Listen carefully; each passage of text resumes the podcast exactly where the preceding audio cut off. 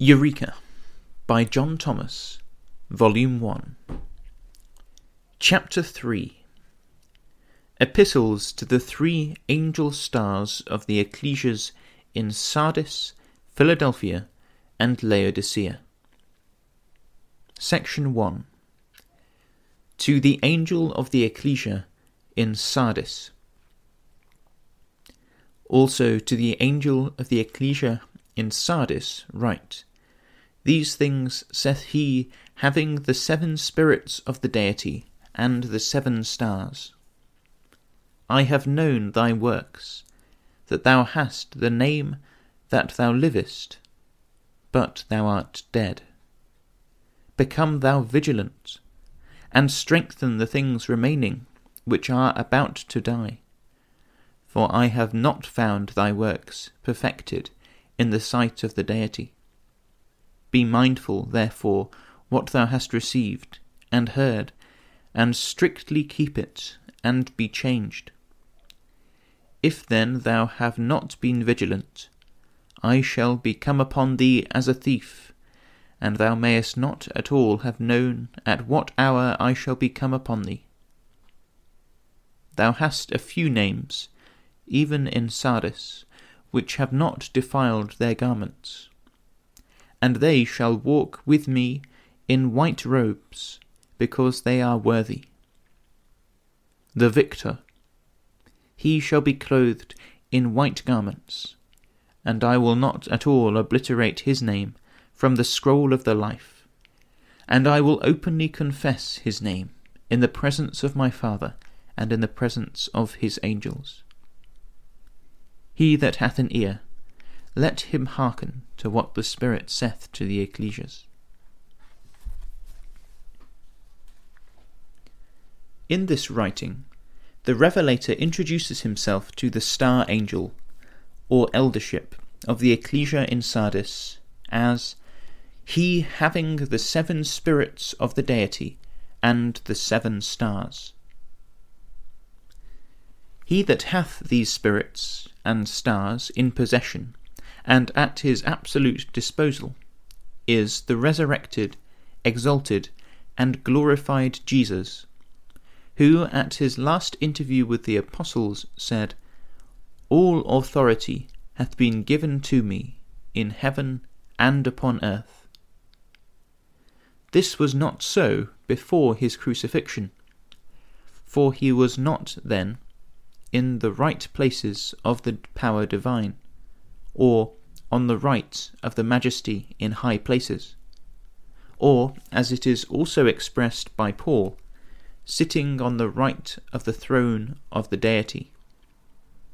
All of which are kindred to that of Stephen's, who said, When the heavens were opened to him, and he saw God's glory, and Jesus, who had stood out from the right, or heavenly places, Ephesians 1 verse 20, of the deity, estota ek dexion to Theo. I see the heavens opened, and the Son of Man who has stood out from the right places of the deity. Acts 7 verses 55 and 56, Matthew 26 verse 64, Hebrews 1 verse 3 and 12 verse 2 all authority hath been given to him. Although the power of the deity, or theos, has not yet been exerted to put all things in the heavens and earth political in subjection under him. This was very plainly taught by Paul some thirty years after Jesus declared that all authority was given to him, in Hebrews 2 verses 6 to 9 where, in commenting upon part of the eighth psalm, he says, We see not yet all things put under the Son of Man, but we see Jesus, who was made a little lower than the angels for the suffering of the death, crowned with glory and honour. The possession of all authority and power, exousia, and dunamis, though not necessarily exercised, because possessed, is intimated in the writing before us by the declaration that he hath the seven spirits of the deity at his command.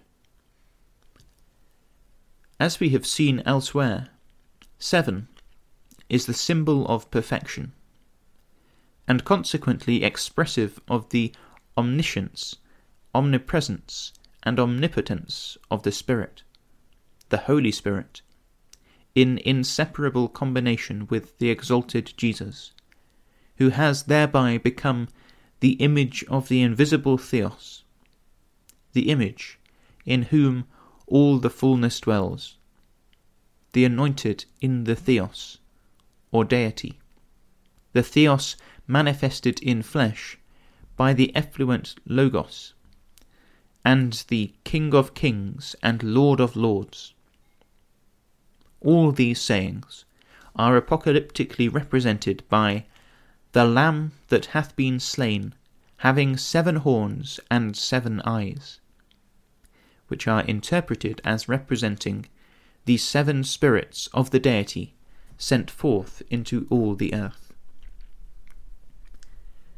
The exalted Jesus, then, is now the embodiment of the seven spirits, also represented by seven lamps of fire burning before the throne. Apocalypse 4, verse 5. Hence also, he holds the seven stars in his right hand. These seven stars, the reader will not need to be informed, are no longer upon earth. The embodied seven, in present individual development, has exercised his authority and withdrawn them from the corrupt and faithless constituents of the defunct presbyteries of the ecclesias. The starry fires have been extinguished, as threatened in the epistle to the star angel of Ephesus. Be changed, and do the first works, said the Spirit.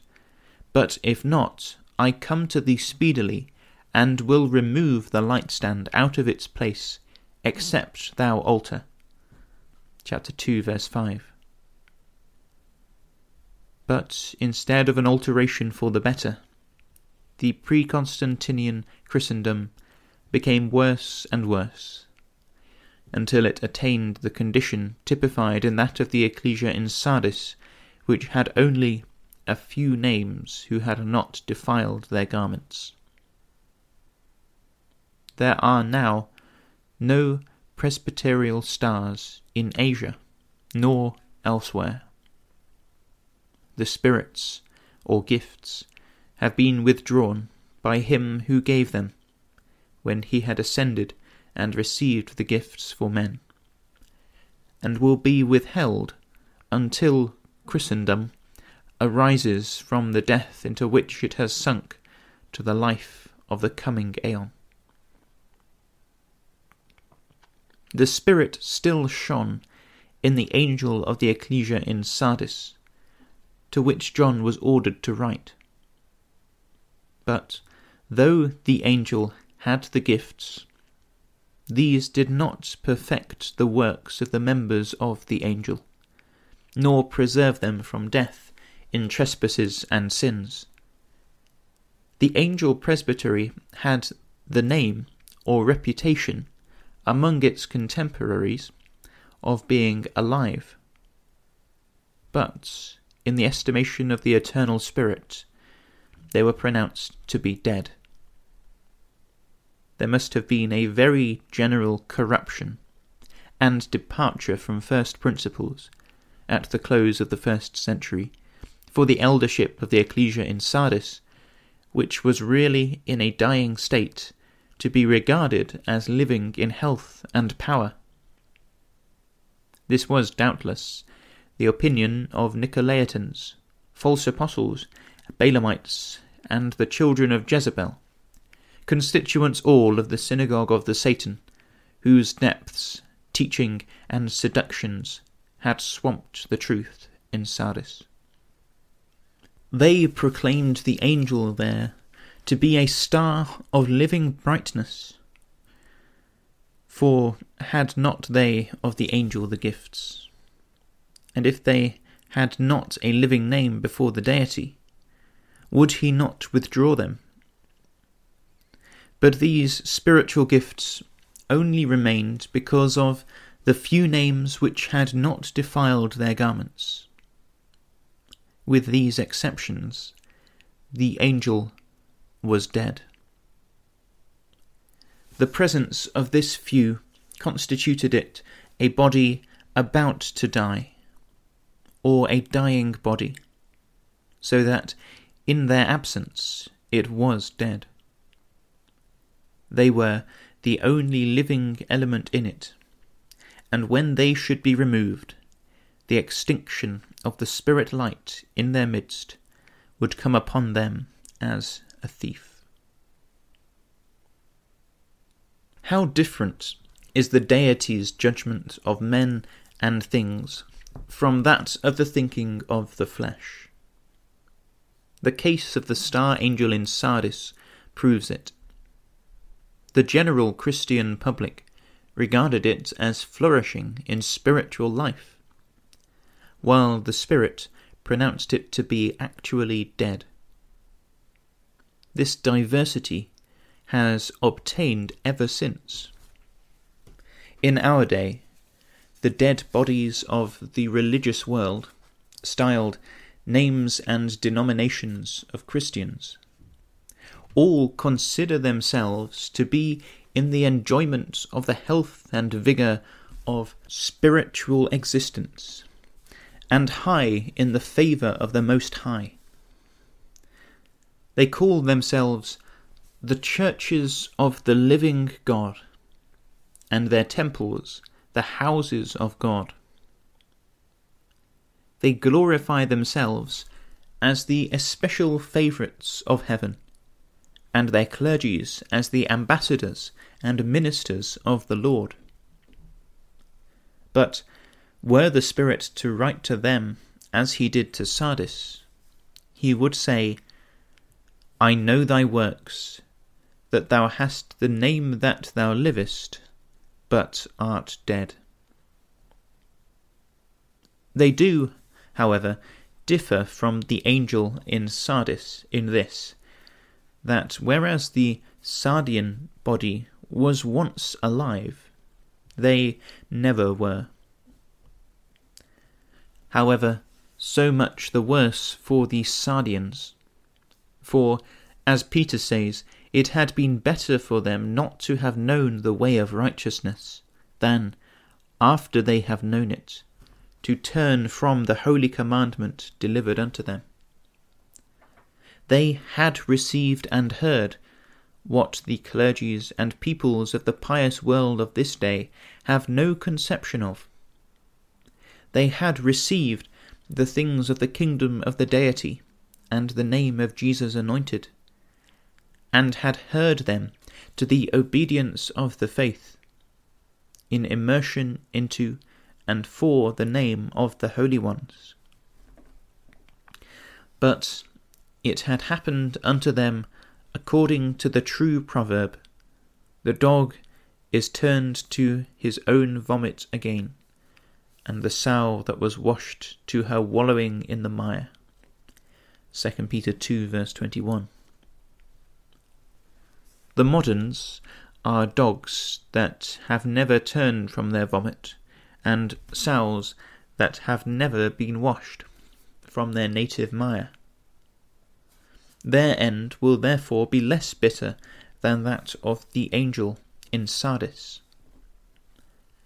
This body has passed away, and so will our contemporary names and denominations by the judgments of the Lord. But the professors constituting the angel must rise again and stand in the presence of the deity who will condemn their works as not perfect, and expel them from his presence, to be hurt of the second death. Chapter 2, verse 11. Not so, however, the constituent members of the sects and parties of this day. These have never lived. they have always been dead in trespasses and sins, and, however pious, have been always hopelessly ignorant of the truth. The people and the reverend sin spirituals who guide them are a region of the shadow of death, into which the light cannot shine, so as to dispel the darkness, until the Lord the Spirit is revealed in his glory. Like the helpless heathen in Paul's day, who found the God of Israel without seeking after him, because he forced himself upon their attention. The moderns are living under times of ignorance, which God winks at. They have the scriptures, it is true, but the traditions of the schools, dogmas, and institutions, imposed upon our generation by its dark minded progenitors, have enslaved the minds of clergy and people, so that they cannot and dare not think in opposition to established opinions. And being so thoroughly imbued with these, the Scriptures to them have become sealed and unintelligible. They are dead, and consequently alienated from the life of God through the ignorance that is in them. The angel in Sardis was twice dead, and since plucked up by the roots. But the moderns, never having had spiritual existence in God, will be less sorely dealt with. Yet will they not rise to life, the primary sentence upon our race, binding them hard and fast with chains of darkness in the dust. Genesis 3:19 Isaiah 26, verse 14, and 38, verses 18 and 19. Sardis was once a great and splendid city, but now as dead as the angel presbytery, through which the light of the seven spirits shone for the divine illumination of its Jewish and Gentile inhabitants.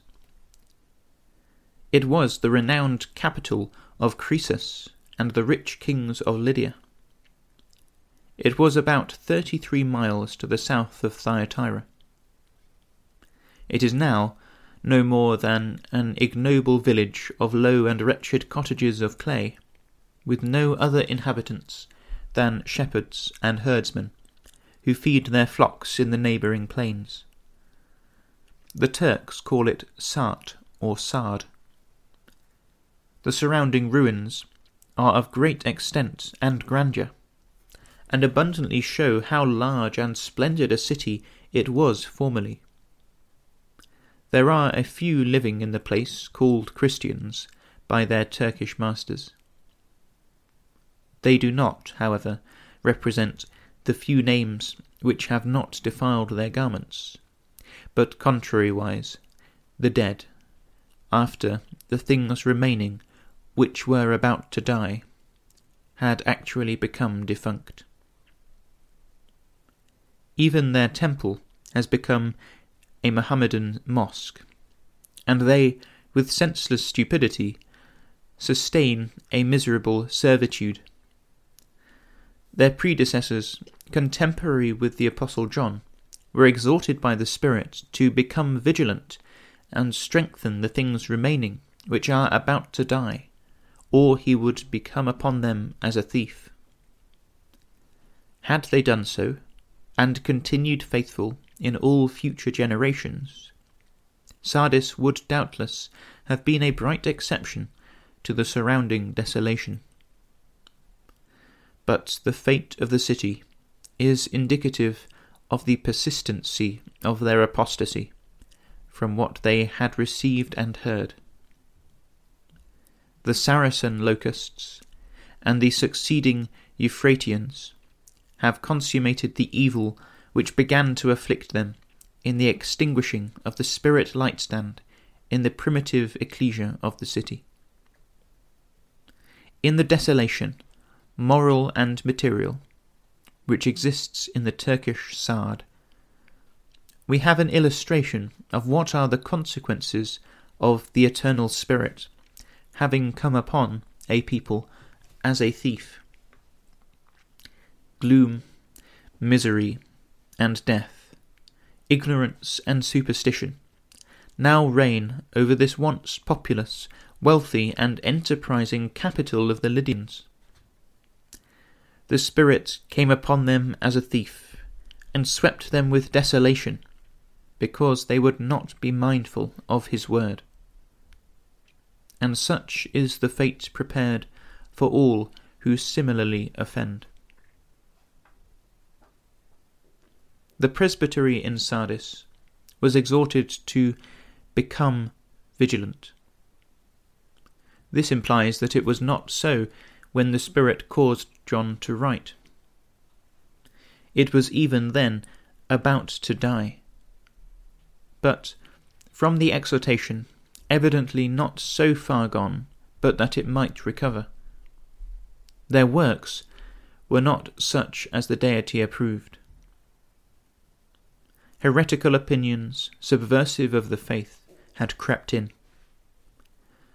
Though the particular heresies are not specified, as in former epistles, whatever they were, they were of a nature to defile. This appears from the fact that they who kept strictly what they had originally received and heard had preserved their garments from defilement.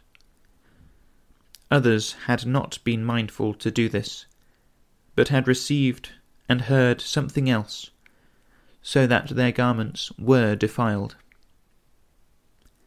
Whatever the dogmas were, though it might gratify curiosity to know, it matters not. This, however, is certain that they worked death in those who received them. This is the sure influence of all thinking not in strict accordance with the law and the testimony. Whatever is not of the truth is defiling before God. Every reasoning, lofty conception, and thought not according to the knowledge of God is polluting and engenders disobedience and apostasy. The faith is perverted and the practice marred.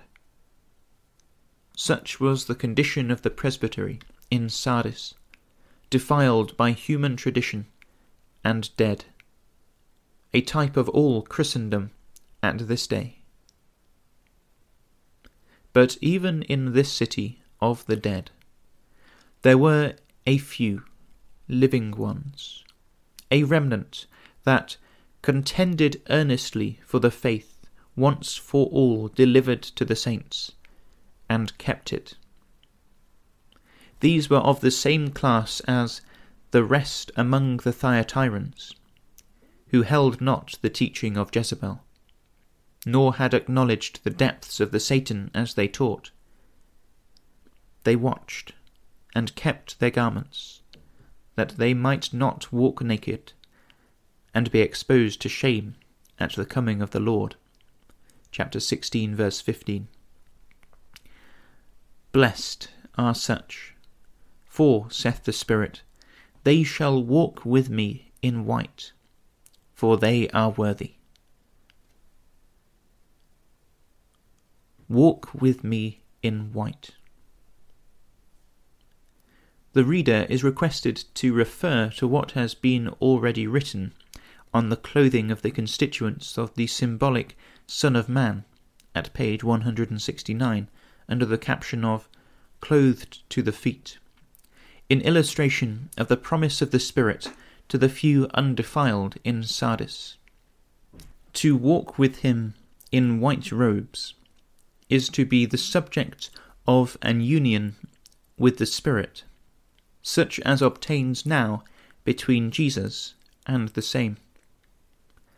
Jesus now walks with the Spirit, for whithersoever the Spirit goeth, he, as the preeminent of the cherubim, also goes.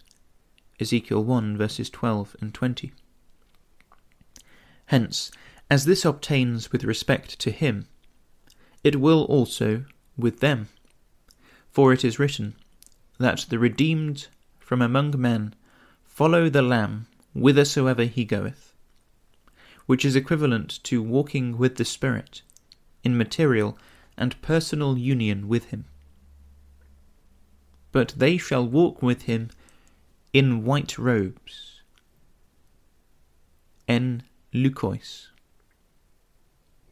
Those who walk with the Spirit must be worthy. The few in Sardis are declared to be such. They are worthy, saith the Spirit. Their robes must be of moral and material whiteness, their character being pure and unstained, their nature must be made to correspond. In the present state, the saints are invested with holy garments, termed their garments in the writing before us. Having put on Christ, by faith in the kingdom and name, and by immersion, he is for them a robe of righteousness, and by walking in him according to the truth received and obeyed, and so yielding the fruit of the Spirit, they keep themselves unspotted from the world, which is as a garment of fine linen, clean and white, which symbolizes the righteous actions, dikaiomata, of the saints. Revelation 19, verse 8. These premises constitute the basis of their exaltation to Holy Spirit nature. This is white, or pure. It is the incorruptible and deathless body, undefiled by the affections and lusts of our present nature, in which dwells no good thing. Hence, then, he that walks with the Spirit in white robes is a righteous, incorruptible, and deathless man. To clothe the undefiled few in Sardis in white garments is for the Spirit from heaven to reorganize their dust, and having modelled it after his own image as the heavenly man, to give it life with incorruption, glory, and power. Thus will the resurrection life of Jesus be manifested in their mortal flesh, and thus will they be clothed upon with their house which is from heaven, by which operation their mortality will be swallowed up of life. 1 Corinthians 15 verse 42 and 2 Corinthians 4 verse 11 and 5 verses 2 to 4.